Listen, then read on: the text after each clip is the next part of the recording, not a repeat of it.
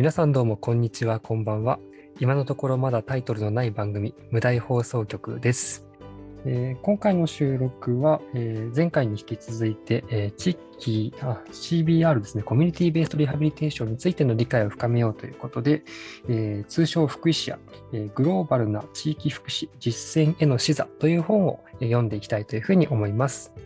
まず、この本、え選んだ理由というかですね、学習の目的になるんですけども、まあ、これは今回は、えっと、CBR についての理解をですね、実践例から深めていこうということですね。前回までは、えっと、ちょっと理論的なお話のところだったんですけども、今回は実践例から深めていけたらいいかなということで、この本をチョイスしました。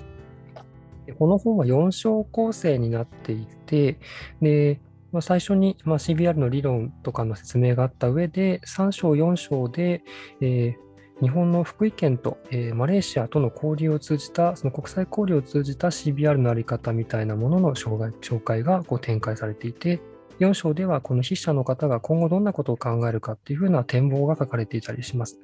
で、今回3章、4章なんかをメインにあのお話ができたらいいかなと思っていたので、ちょっとざっくり1章、2章でどんなことが書いてあるかを私の方から話ができたらいいかなと思ったんですが、すいません、大変失礼しました。その前にですね、今回も3人でお届けしようと思っていますが、えーいつものりゅうくんと、そしてこの間お付き合いいただいているヨヒョさんの3人でいきたいと思います。それぞれ皆さんよろしくお願いします。よろしくお願いします。よろしくお願いします。すいません、ご挨拶が遅くなりました。じゃあちょっと、えっと、1章2章の内容をざっくりご紹介したいと思います。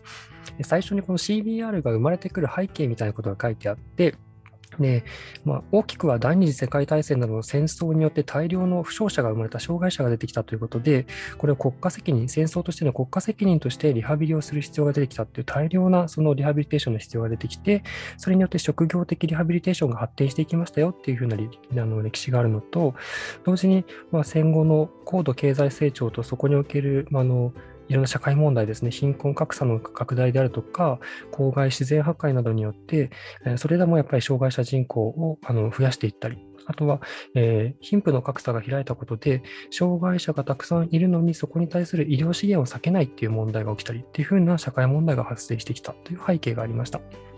でその中で特に途上国においてですね、アジアとかの途上国には人口が多いんだけども、えー資源がない。でその中で障害者がとても多いんだけど、えー医療資源が避けないというふうな、えーこう需要と供給の過大なミスマッチが生じていて、特にその障害者っていうのが、いわゆる資源、その国の中でもさらに資源が少ない村落部に70%が集中しているっていうふうな、えー問題があってですね、先進国型の大規模施設でのリハビリテーションでは到底太刀打ちできないというふうな社会現象が生じていて、これにどうやって対応していくかっていうふうな大きな課題が出てきたというふうな背景がありました。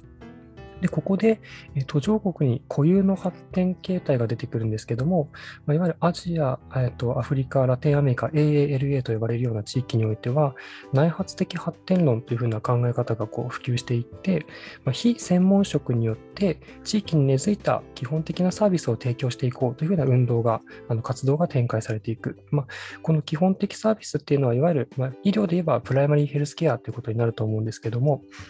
でまあ、プライマリーヘルスケアといえば、あの WHO の1978年、アルマータ宣言というのが有名かと思いますが、私は見落としていましたが、このアルマータ宣言の中に、この CBR プログラムというのが提示されたというふうな歴史があったということですね。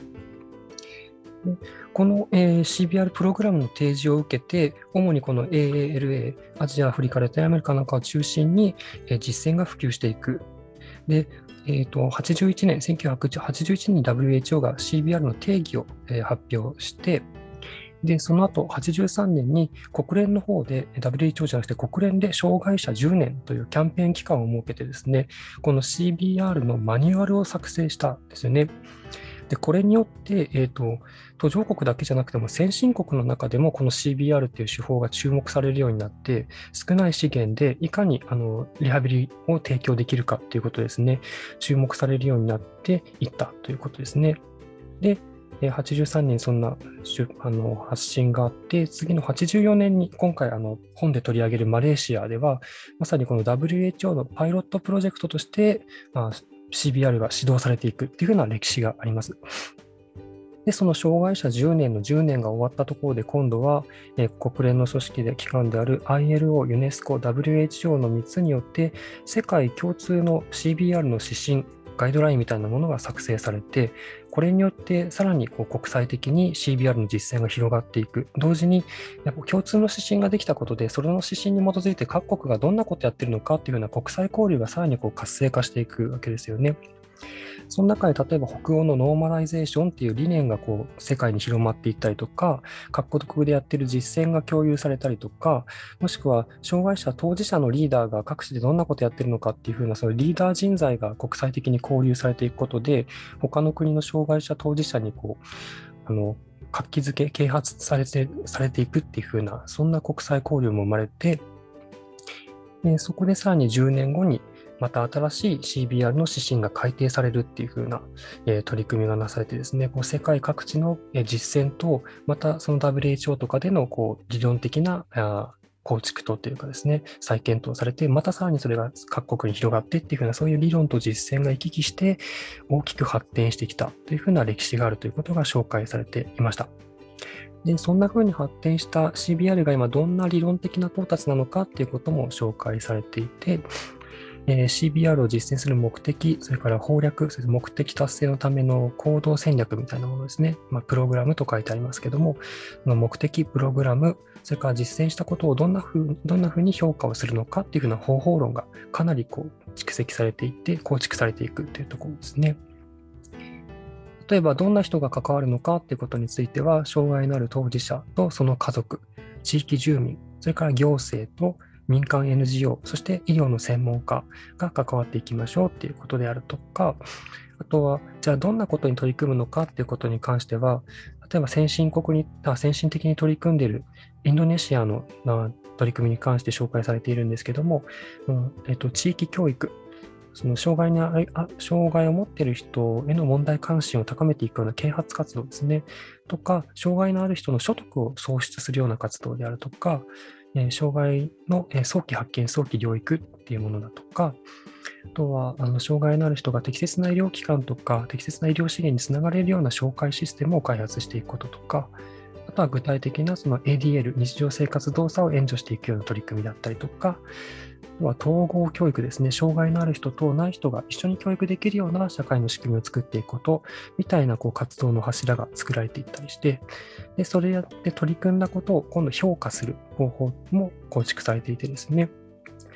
この評価は2つの視点から、あの以前と比べて障害のある本人がどれだけ社会の中に統合されていったのかっていう軸での評価と、もう1個はその個人に対するトレーニングレベルがどれだけ、そのまあ、リハの質がどれだけ向上したのかみたいなところの評価の軸と、みたいな方法でこう、えー、評価していきましょうと、活動をそうやってブラッシュアップ PDCA サイクル回していくみたいな、そういう理論、活動理論もですね、かなり構築されていったということですね。で、第2章の後半では、あの先ほど紹介した84年からマレーシアでの WHO のパイロットプロジェクトが始まったんですけど、そこのマレーシアで今どんな活動がされているのかっていうふうな概要が書かれていて、まあ、農村部に暮らす圧倒的多数の障害者への支援が展開されていて、でその WHO のパイロットプロジェクトを踏まえて、今度は国策に CBR が盛り込まれて、で各地域、国内の各地域にその活動拠点となる CBR センターがどんどん作られていったと、まあ、1個から始まって200を超えたっていうことですけども、でそのセンターでやってることっていうのはざっくり言って、まあ、非専門職による、まあ、通所リハと訪問リハみたいな感じですかね。ここに書かれている概要で言うと。でセンター職員はこの CBR ワーカーと呼ばれていて、その担い手があの村落の主婦層、もともと仕事がなかった主婦層を雇用創出ににつなげる形で、そんな取り組みが発展しているというふうなことがざっくり書かれていました。第3章のところ、続くところでは、この著者が所属している福井県とマレーシアの交流という形で、マレーシアの CBR 実践について紹介がされていて、で続く4章から後書きでは、この社会経済格差が広がる中での、まあ、今地域の、地域社会の絆が弱ま弱まってるんじゃないかというふうな筆者の問題意識のもとに、この CBR の取り組みがその絆を回復していくような鍵になるんじゃないだろうかっていうふうなこう筆者の展望が語られて終わっているような構成だったかなと思います。すみません、ちょっと長くなってしまいましたが、ざっくりそんな内容だったかなというふうに私は理解したんですけども、今回はそれで、えっ、と、第3章、第4章なんかを中心にお話ができればいいかなと思っていました。大体そんな感じでよかったですかね、内容的に。したら、えっ、と、今回の、まあ、本の中で、えーまあ、新しい発見だとか、まあ面白いなと思ったことを単純にですね、そのあたりをちょっと、まずそんなところからお話ができたらいいかなと思うんですが、いつも通りリュウ君に振っちゃいますが、どうでしたか、感想は。えーっと、第3章、なんか前回の収録で、えっと、一応海外事例を、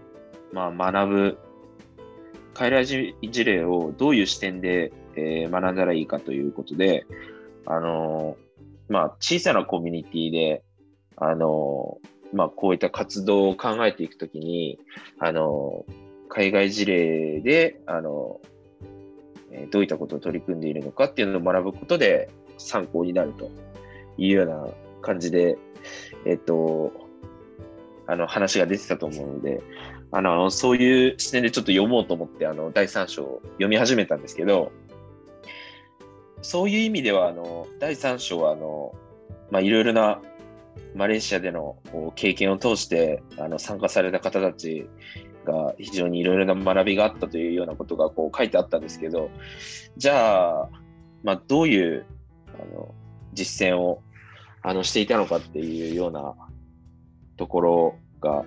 ちょっとこう、あんまり自分の中では読んでもイメージできなくて、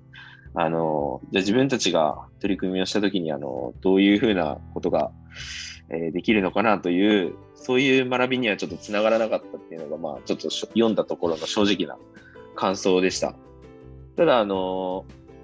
まあ、そのマレーシアの実情、あの、せこの本が出てるのは、今から9年前とかですけど、その当時のマレーシアの実情っていうのは、あの、僕も全然、全然知らなかったので、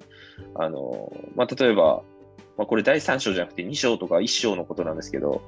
あの、社会保障費の総額に対し、が、あの、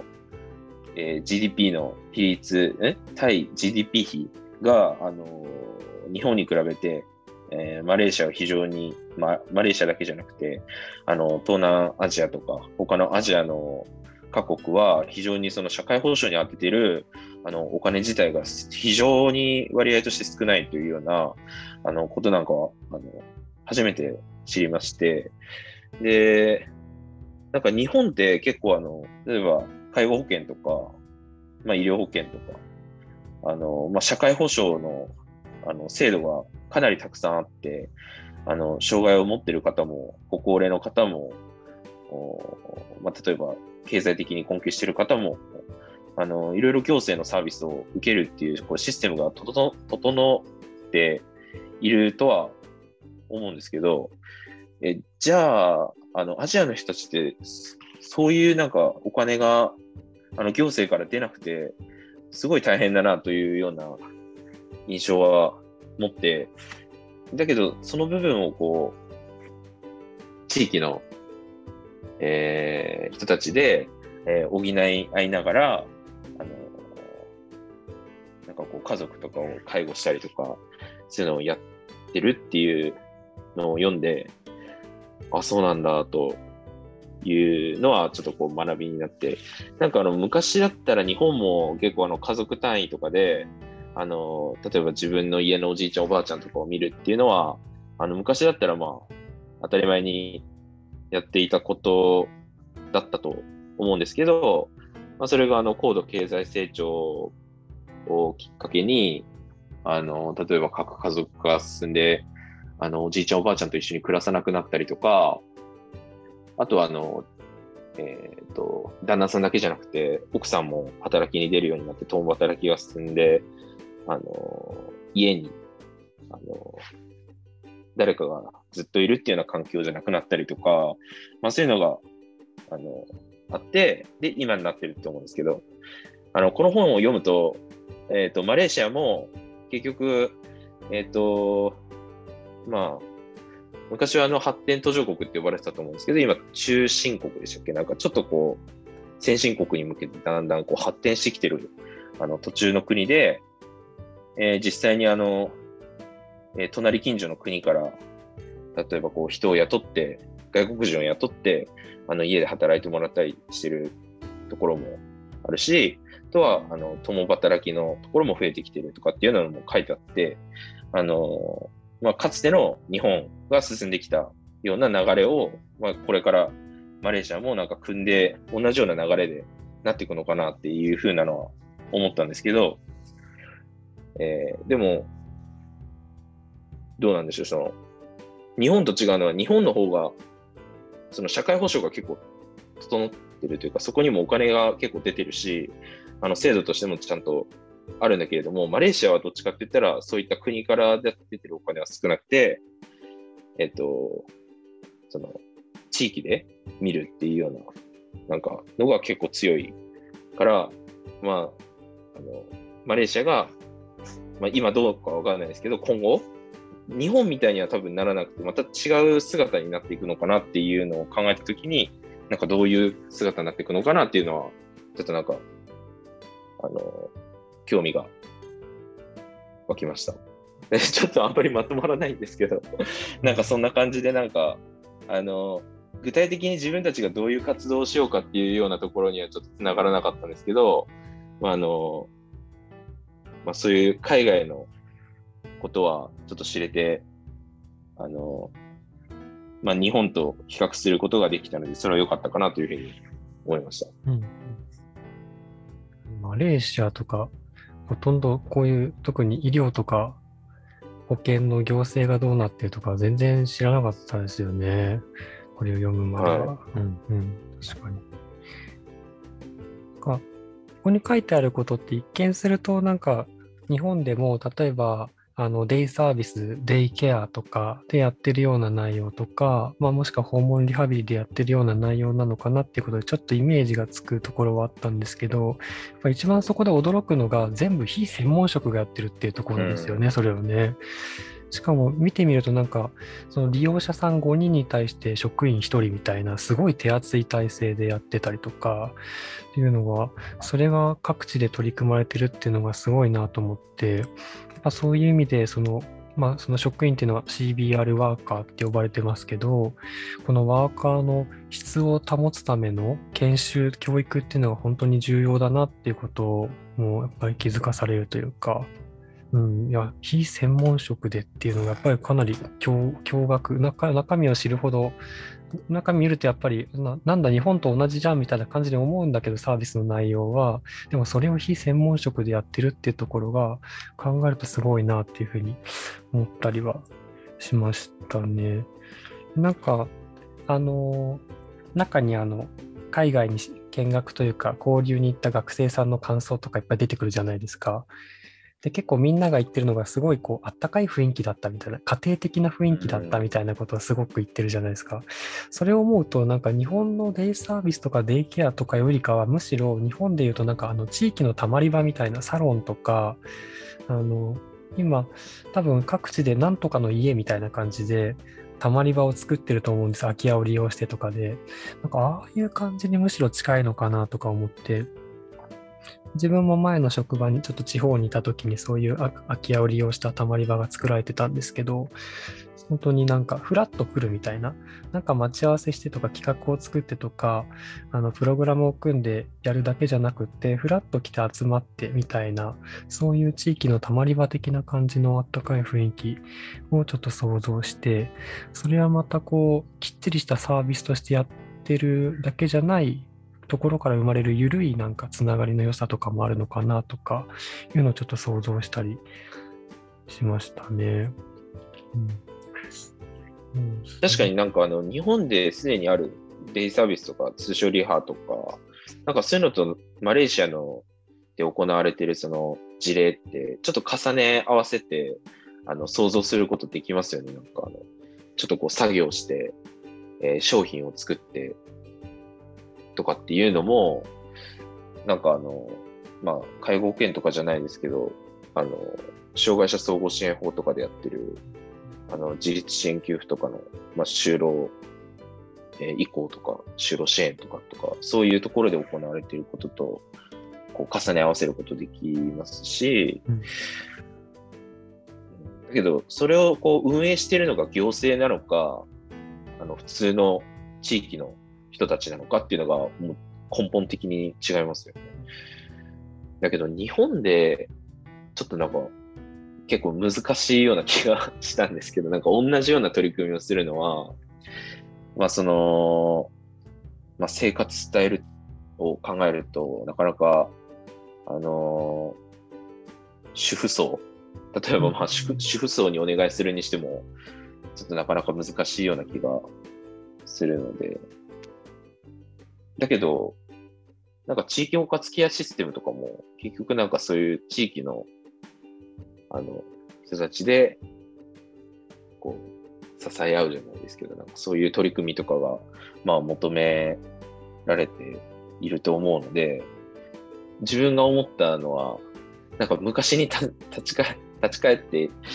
えっ、と、行かないといけないのかなとか思ったんですよ。その、例えば、なんかあの、隣の家に醤油を借りに行くような、そういう間柄で、こう、近所付き合いとかがあって、みたいな、なんかそういうところになんか立ち返らなきゃいけないのかなとか思ったんですけど、いや、でもそれ無理だよなと思って、あの、じゃあ、どういうふうにしたらいいのかなって、今、だから、今の、その、付き合い方というか、あの、コミュニティの作り方というか、なんかそういうのってどうしたらいいのかなっていうのはちょっと思いますね。隣の家に醤油借りに行くの無理じゃないですか。も無理かどうかはあれだけど、あれですよね、まさに、この著者著者の人も、そういう、まあ、コミュニティの絆作りをどう再生していくかっていうのを最後投げかけてますよね。この CBR がそれに活かせるんじゃないかっていうふうなことを展望したと思いますけどね。自分なんかあと面白いなと思ったのは、あの、住民の意識改革みたいなところの働きかけが書いてあったと思うんですけど、134ページとかかな、あの、CBR ワーカーがこう勉強してきて、さあいざ地域でやろうって言っても、なかなかその周りがついてこないっていう状況もあるんで、マレーシアでもあるんだよっていうことがやっぱり書いてあって、その時にそのうまくいった成功例としては、まあ、お子さんが障害を持っていてあのサービス利用しているサービスとか CBR のを利用している方に対して親御さんに集まってもらって、まあ、意見交換会みたいなことをやったりとか日常的に集まれる時間帯にあのそういうお茶会みたいなのを開いたり夕食会を開いたりっていうふうなことをしたりあとはその村長さんみたいな村の中でのあの住民に対しても CBR の企画に声をかけていったりっていうふうなことで参加を呼びかけていくことで、まあ、当事者たちのこうオーナーシップが高まっていってあの気づいたらお母さんたちが CBR センターのなんかなんだっけ植物を植えてくれるようになったとかお掃除をしてくれるようになったみたいな話がこう書いてあったりしてあとはあれですね地元の学生ボランティアが増えたっていうふうな話とかが書いてあってなんかこういう取り組みもあの地域を、ま、巻き込んでいくとこ時に参考になるのかなとか、まあこうまあ、それはやり方はきっとね国とか地域によって違うと思うんですけどそんな工夫をしながら広げていってるんだなっていうところも読み取れて面白かったですね。うん大学生はいいですよね。うんまあ、この本でも結構大学生たちがそのゼミであの一緒にマレーシアに行って学んだことがすごいたくさんあったっていうようなことが書いてありましたけど、やっぱ僕も大学生の時は暇でしたし、かなり。で、その時間を使って、あの、いつだったっけな？前回でしたっけ？前前々回か。CBR の収録の時に話しましたけど、その、あの脳性麻痺の方のお泊まり解除とか、今から考えてみたら、いや、そんな、今じゃそんな経験できないよなって思うような経験を学生時代にできたりとか、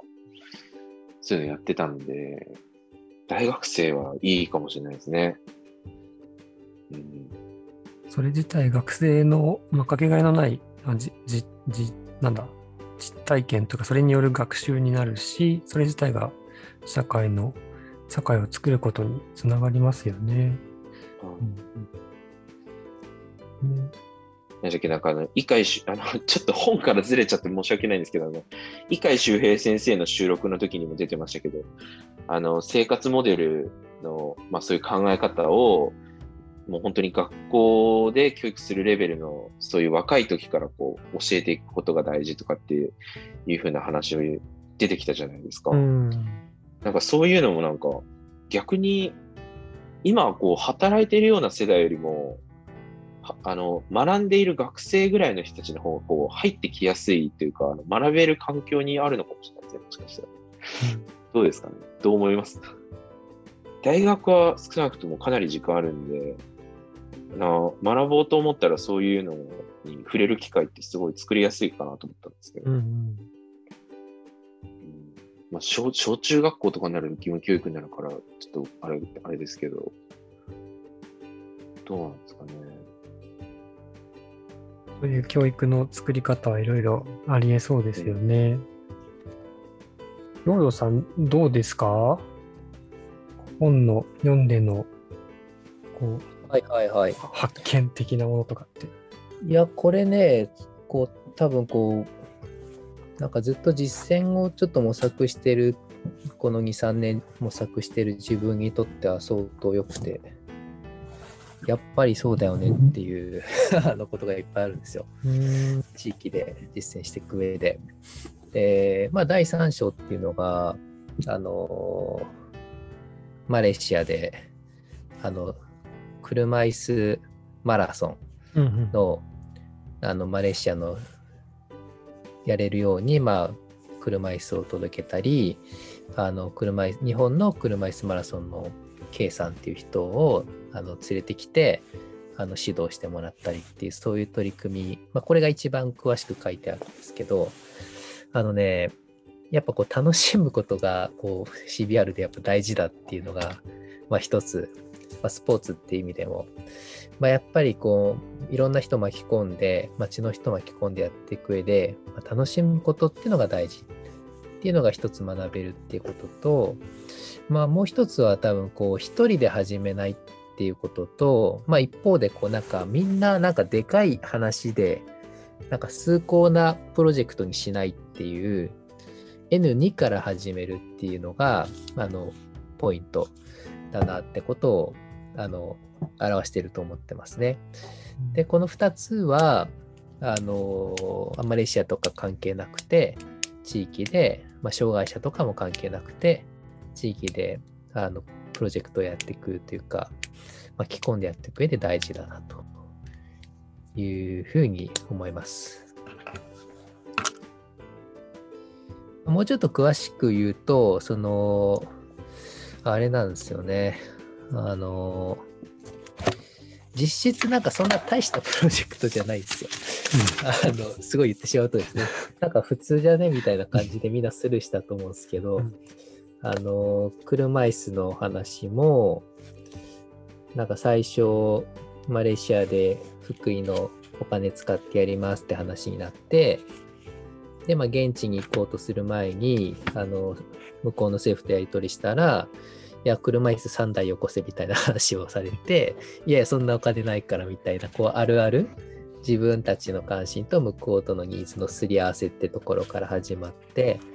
で、まあ、車椅子3台持って、まあ、中古のやつでね、持ってくってことになったけど、それも、あのーまあ、どうやって壊れないように持ってこうかみたいなことにヒヤヒヤしましたとか書いてて、いややっぱ実際こういうことがすごい困るなっていう話なんですよね。で、なんとかついたと思ったら、なんかみんなが寄ってたかっていじってぶっ壊れたっていう 話があったじゃないですか。まあ、これも結構あるあるで、こう、なんか想定外のことがやっぱ起きるんですよね。地域でなんか実践していく上で。まあそういう話もあり、まあ、そこからはあのサムリー君っていうその青年一人と K さん、そして筆者っていう3人、ほぼ3人でのこう事例が回っていて、まあ、なんかその周りにいろんなこう行政の方とか NPO の方とか Y の Y のいるっていう感じで、まあ、実際3人でこう、でも1人じゃなくて、あのこの 3, 3人の組み合わせでプロジェクトが回っていくと。でやっぱ何か始まる時っていうのはこういうキーになる人が現地にいてでこっち側にもいてまあそこでこうその人の困りごとみたいなところからこううまくまあサムリ君が車椅子のマラソン選手として4日間の練習を K さんと一緒にやっていくっていう。でなんかあのなんだまあ、練習を通してあのお兄さんお母お姉さんって呼ばれるようになったりとか、まあ、K さん夫婦があの現地の人からなんか障害があるのにこう仕事もしてたりこう結婚もしてたりしてあんたすごいねみたいにこう、まあ、普通に何度も褒められるみたいな、まあ、そういう経験を通して K さんが変わっていくとか、まあ、それ眺めてる筆者みたいなもうこれだけで価値があるしまあ、ここから多分広がっていくっていうことが、まあ、本当に事実なんだろうなと思ったので、あのまあ、障害あるなし関係なく、まあ、マレーシアであれば、日本であれ関係なく、まあ、民間で人を巻き込んでやっていくのは、やっぱり楽しむことと、えー、っと、まあ、3人ぐらいで始めようみたいな、そういう N2 から、2から3ぐらいから始めようみたいな。なんかこの2つやっぱり、うん、あのコミュニティナースとか見ててもそうだなと思うしあのこれでもそうだなと思いますなんかこうイシューみたいなこれが問題だみたいなことっていうよりかはそうそうそうそう。一応そういうのも書いてるじゃないですか、まあ、前半で、はいはい。はい、こうなんか企画書みたいなの多分そのまま転載されてるんじゃないかなと思うんですけどこういう人数でやりますとかえっ、ー、とりゅうくんあの今書いてるから企画書とか書いてるから分かると思うんだけどなんかフォーマットそんな感じじゃないですか。うん、対象は誰々みたいな感じでそこはね大して面白い文章じゃないんだけど、まあ、中身はまあ本当にリアルな話。うん、そうなんですよ。サムリー君の感動の話が 書いてました。うん、きっかけはそういうなんか小さなところから大きくなっていくのかもしれないですね。うん、やっぱ出会い大事っすよね。こう自分にとってのあこの人のこの困りごととかこの人なんか気になるっていうかなんかエネルギーがあるなとかって思ったところからあのちょっと巻き込んでやってみるっていうことが、うん、うん、まあ、専門家って一人で解決しがちなんだけどそれをこう町の人でリハビリしてもらうとか、まあそういうやり方っていうのも、あの、両方あっていいと。まあ、日本はね、その専門家の方は強いっていうか、なんかリハリハのレベル高いってすごく言われてますし、一人一人の。うん。まあ、だから広がっていくという意味では、やっぱ地域リハビリテーションっていうのを、こう両、両輪でやっていくと、こう、なんでしょうね、取り残されないというか、広がりを、リハビリテーションの広がりっていうのを見せるんじゃないかなと思いますね。なんかあの、こはい、この本に出てた中で、あの、うん、参加型農村開発評価っていうの PRA っていうのあったと思うんですけど、うん、えっと、第2章。2章。えっと、56ページ、56ページにその PRA っていうのの、まあ、テクニックの具体例みたいなのが載ってて、マッピングとか、ベンダイアグラムとか、マトリックスランキングとか、書いてある。る51ページからですね。あ、うん、始まりは51ページか。うん、これ、僕前にあの、えっ、ー、と、病院の近くのところで、その、そこに住んでる団地の人たち、あその団地のところでやったんですけど、その団地のあたりに住んでる方が、まあなんかその元気に、え、その周辺区域で元気になる場所はどこかみたいなのを、あの、地図でなんかあの、こうシールを貼ってってもらって、あのみんなが考えるその元気になる場所ってどこなんだろうみたいなのを地図に貼ってってもらうような企画をやったんですけど、その時にその企画をするきっかけとしてその地図にこうこういうのやってみたらみたいな感じの話をヨーヨーさんにしてもらったと思うんですけどマッピングっていうのはかなりそういうなんかこうこの PRA っていう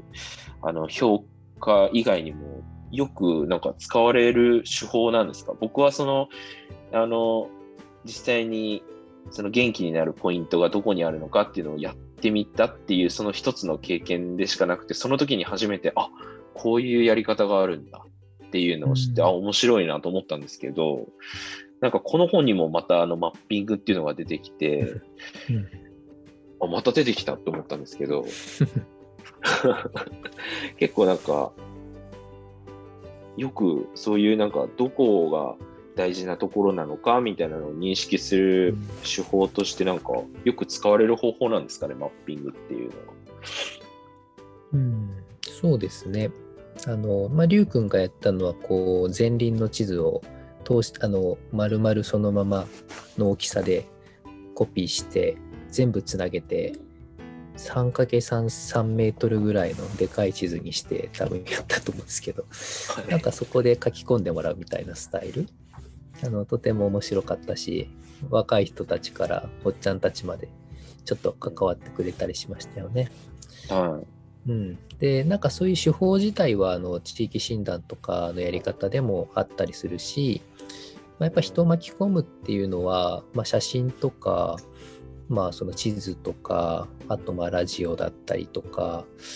まああるいはそのなんかちょっとお茶みたいな感じとか、まあやっぱりある程度カジュアルで、なんでしょう、関わりしろのあるというか、余白のあるようなデザインでみんなが知ってるもの。まあ、スポーツもそうですよね。今回の話はスポーツっていうのをあのみんなが参加できる、まあ、道具として使っていたんですけど、まあ、何でもいいけど、まあ、やっぱり限られてるので、うん。あとは自分たちに合う、自分、やる側に合う、こう、これがいいかなっていう手法をうまく使っていくのが、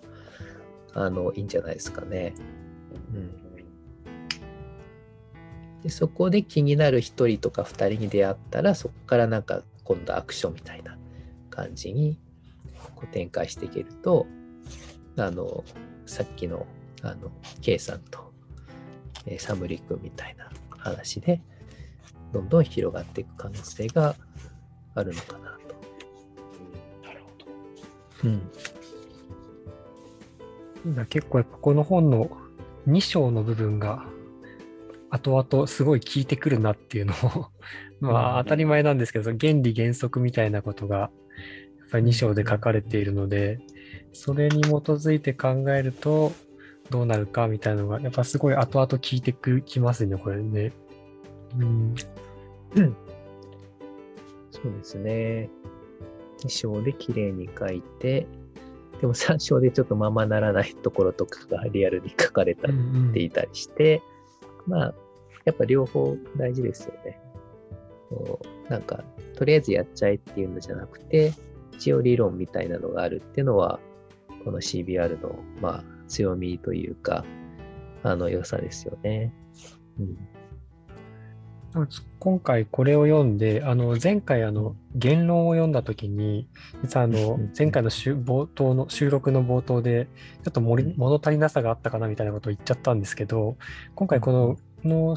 福井市屋の2章を読んでから改めてこう言論を考えたときに、あ、やっぱりあれはあれで良かったのかなって思う部分もあって、っ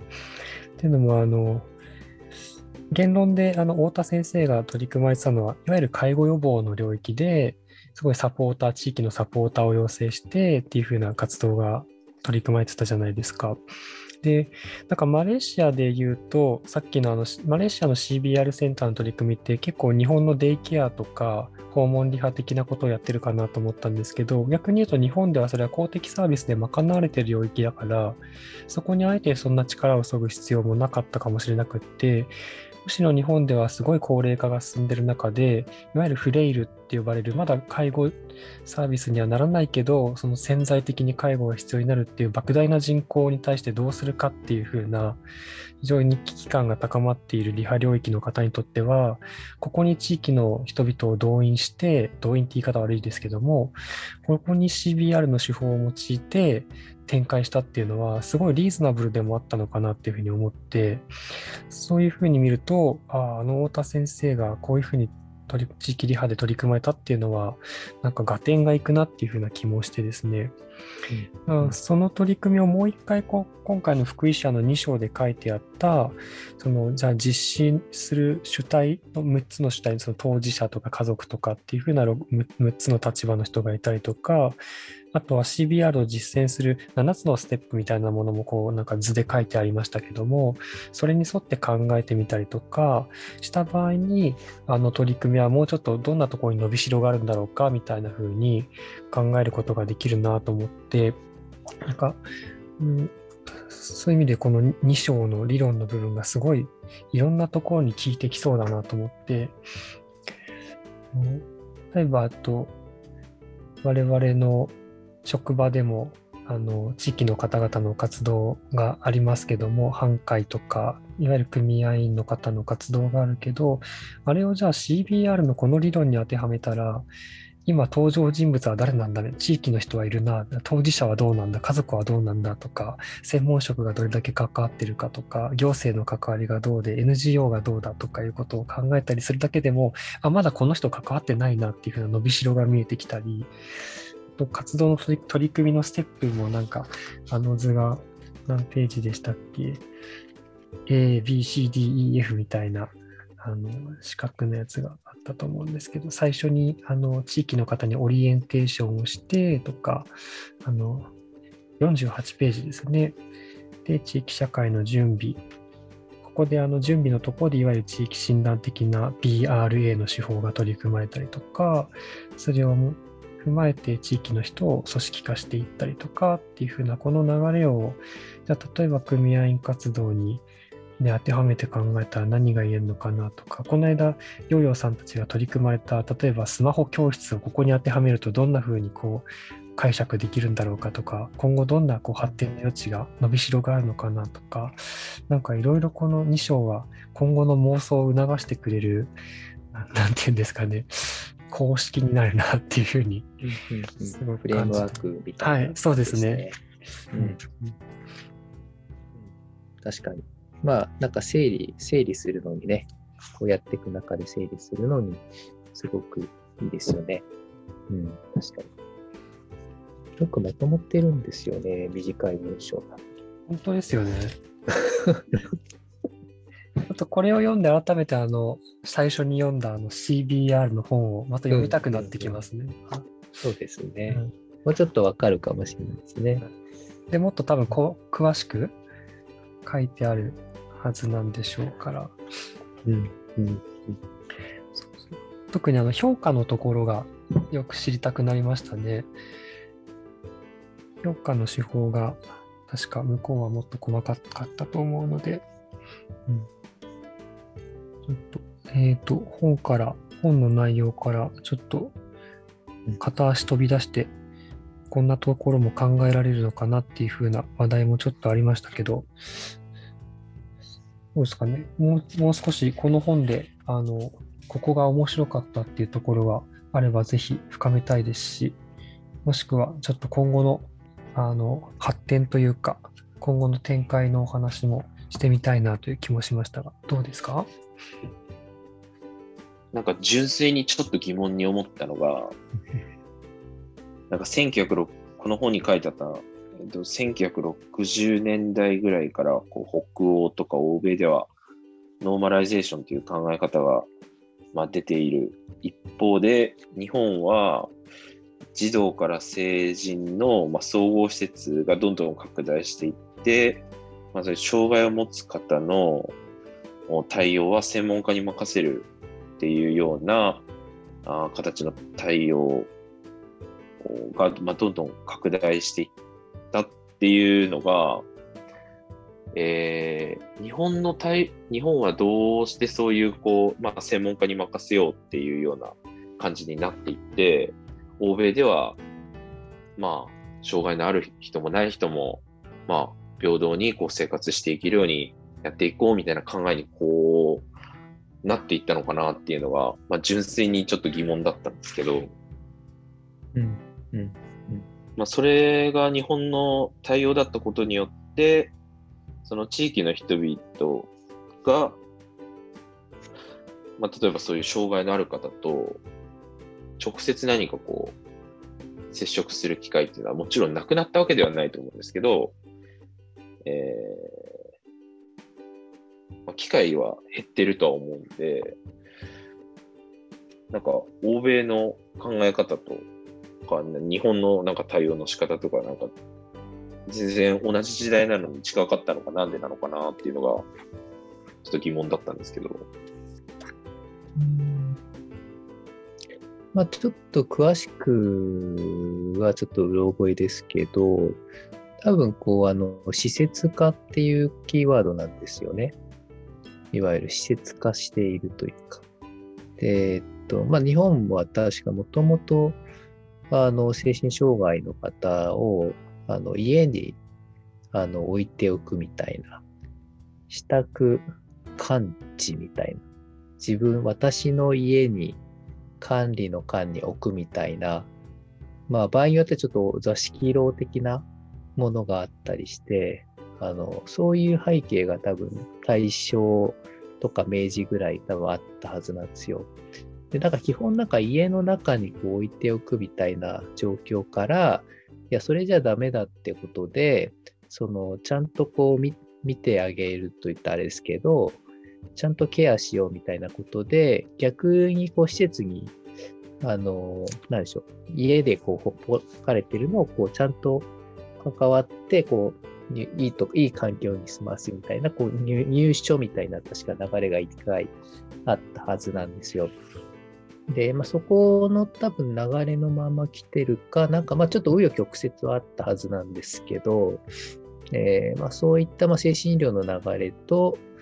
で、まあ、一方で、あの、こう、確か80年代ぐらいに、あの、宇都宮事件っていう、こう、なんか、病院の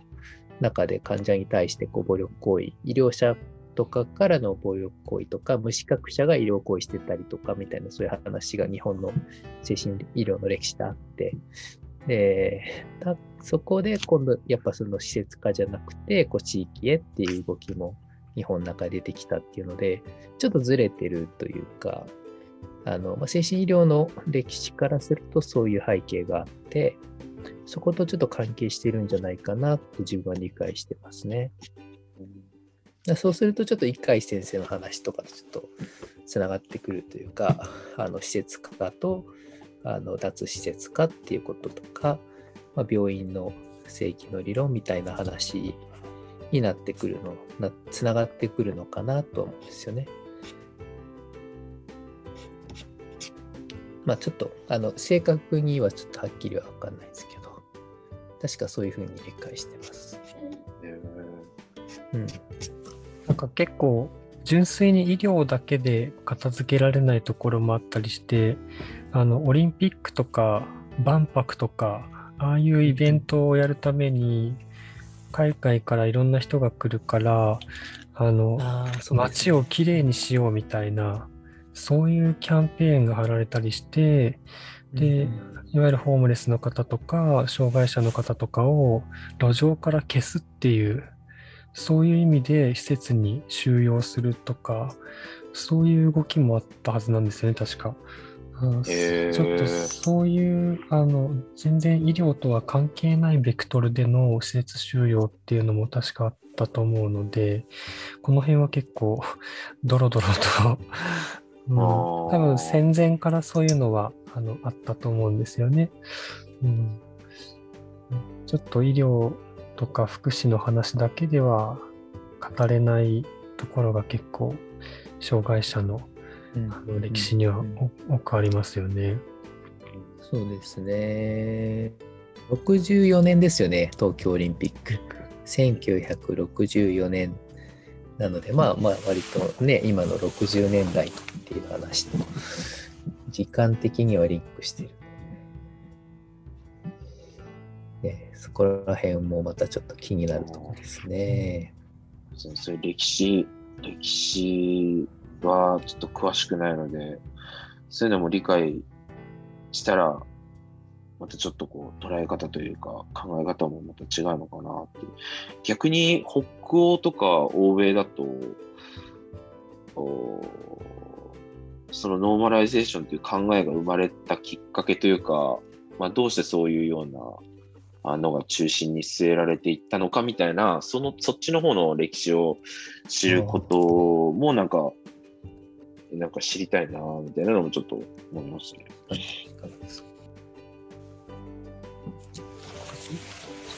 非非専門家によるその地域での活動みたいなところで、まあ、施設化の話とはちょっとずれるのかもわかんないですけど、あの PRA の話で言うと、あの日本の戦後でかなりすぐ取り組まれてるんですよね、これってね。あのなんか発端は GHQ なんですけど、多分私もうろ覚えで、あの昔、日本史かなんかの授業では農地改革とかって出てきたと思うんですけど、いわゆるあの大地主のもとでかなり古希使われていた小作人たちに対して、まあ、その小作人たちに農地を開放して、地主の土地をまあ取り上げて、えー小作人たちに自分の農地を与えたっていうふうな取り組みがあったと思うんですけど、そこの取り組みの中で、そのまあ、一つはその地主制度を解体することで、そういう、まあ、制度的に支配されてた人たちを、まあ、解放するっていうことと、その解放されたというか、自分の土地を持った当事者たちを今度組織化する、まあ、あの CBR とちょっと共通するなと思って話してるんですけど、組織化するっていうことで、あのいわゆる農協ですよね、農業者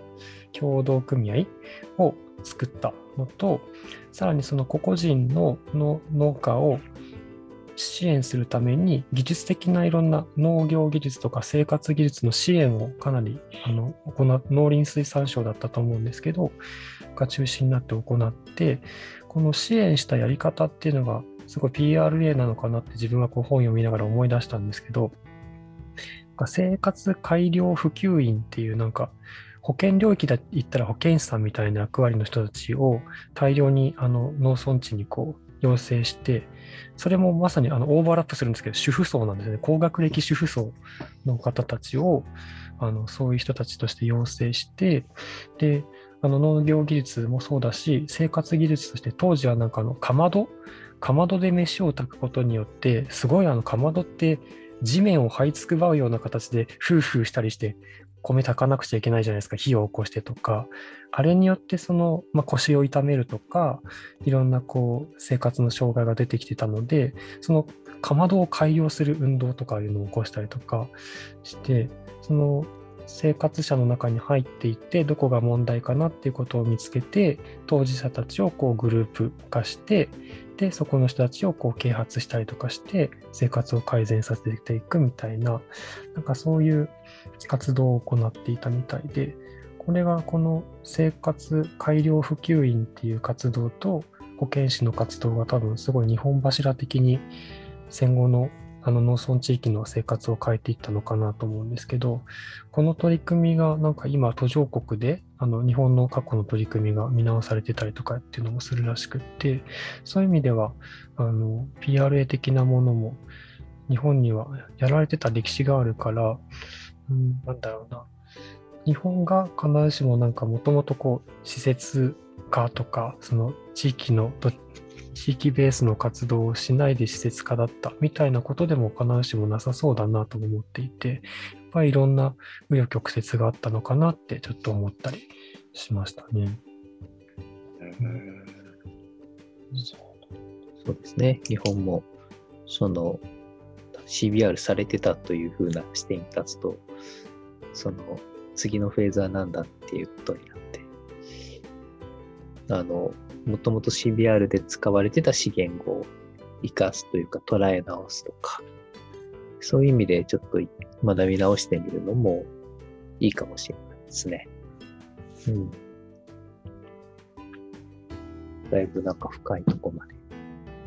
あの話が進みましたね。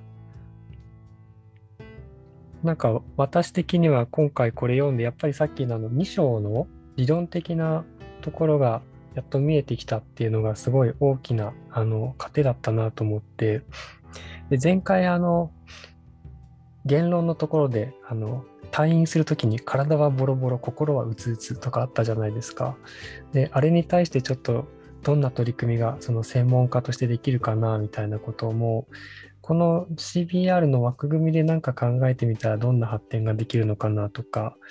あとちょっとさっき言いましたけど組合員活動とかもこの枠組みで考えたらどんなことができるかなとかあと認知症カフェとかもこの CBR の枠組みで認知症カフェ考えたらどんな伸びしろがあるのかなとか結構いろいろ妄想できるところがあるなと思ったしあと最後この方が第4章で、あの企業の役割みたいなことちょっと触れてるんですよね。企業が地元の企業がお金を出してこういう活動にどうやってタイアップしていくのかみたいなことも模索できるんじゃないかみたいなことを確か言っていてそうですね、こういう CBR の活動の趣旨を理解して寄付を出してくれるような企業がいたらっていうようなことも書いていて、地元企業とどうやってこうつながって地元のこういう取り組みを展開できるかっていうことも、やっぱりこういうのってお金が一定必要だし、でも今はこれ自体は収入源にできないような取り組みだと思う。事業としては成り立たないかもしれないところで、どうやって経済的なあのバックアップも得ていくかっていう中で、ただお金もらうんじゃなくて、地元の企業と一緒に地域づくりをしていく上で、バックアップしてもらうっていうふうなこととかも、まさに地域開発になってくるのかなとか、なんかこれを読んでるといろんなこう今後の妄想ができそうだなと思ったところでした。いや、実際そうやって動き出してますよね、企業さんも。うん。あの、車とかだったらモビリティとかで山の中で移動できるような、あるいは訪問とかできるようなモビリティを使って実験してみたりとか、あと信用金庫さんとか地元の信用金庫さんが、まあそういう、まあ、街づくり的なものにこう支援をしたりとか、まああるいは IT 系の話とかでもいろいろあるんですけど、そういうふうに、まあなんかあの、出すところを探してるっていう面もあるかもしれないですし、まあ逆に企業側の文脈をこっちがうまく汲み取って、こんな風にするといいですよみたいな、まああるいは分かりやすく提示するとか、なんかそういう共通言語をあの作っていくのが、まあやっぱ大事だし、でもすごくなかなかね、難しいものなんですけど、そういうところをうまくやっていく、まあ少なくともまず話し合うみたいなところから、うん出会って話し合うみたいなところから、あの、やるのは大事かなと。お金も欲しいですし、はい。活動の上で。結構なんか理解が深まったなという感じがしましたね。実践しましょう。ですね。そうですね。どうしようかな。えっ、と、まあいろいろちょっと今後も深めていきたいなっていうお題も個人的には見つかったところなんですけども、あの、今度ぜひ、あの、機会を作って、ヨーヨーさんインタビュー企画ができたらいいなと。この、先ほどあの、この福井市屋を読んで、結構得るものがあったというお話があったんですけども、具体的にこう、どんなプランを考えて、今後の展開を考えてらっしゃるかとかいうところも、ぜひお話を聞きたいなとも思うので、またぜひ今度そんな機会もいただけたら嬉しいです。ありがとうございます。あの、それを CBR の枠組みで分析して、ああの、ダメ出ししていただけるということもありがたい。口を出したら手も出していただくということでね、ぜひよろしくお願いします。で、我々は病今のところ病棟ベースなので、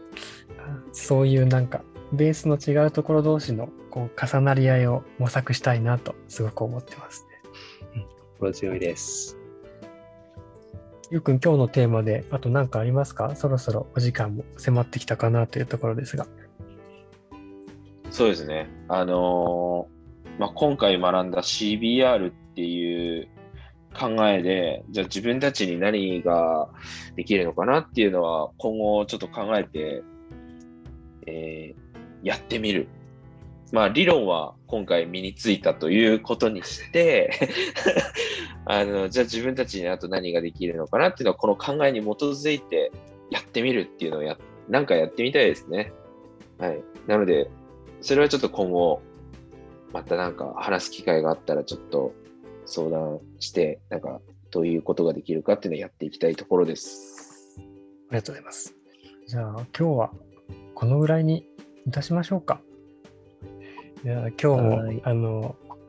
お付き合いいただいてありがとうございます。非常に勉強になりました。はい、ありがとうございました。あありがとうございまました。ヨーヨーさん、今回、た。とりあえずこん今回で一区切りということで、ヨーヨーさんの会話、はいありがとうございました。ありがとうございま。ますたまたお願いします。インタビューと、まああとなんか団地の関わりしろも、ぜひぜひ皆さんも関わってもらえればと思います。よろしくお願いします。お願いします。はい、お願いします。あ今日もありがとうございました。は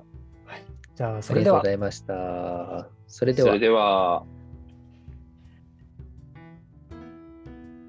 りゅうくん、あれする、はい、クラクラブハウスする？あやりましょう、やりましょう。じゃあ、これから。はい。切ります。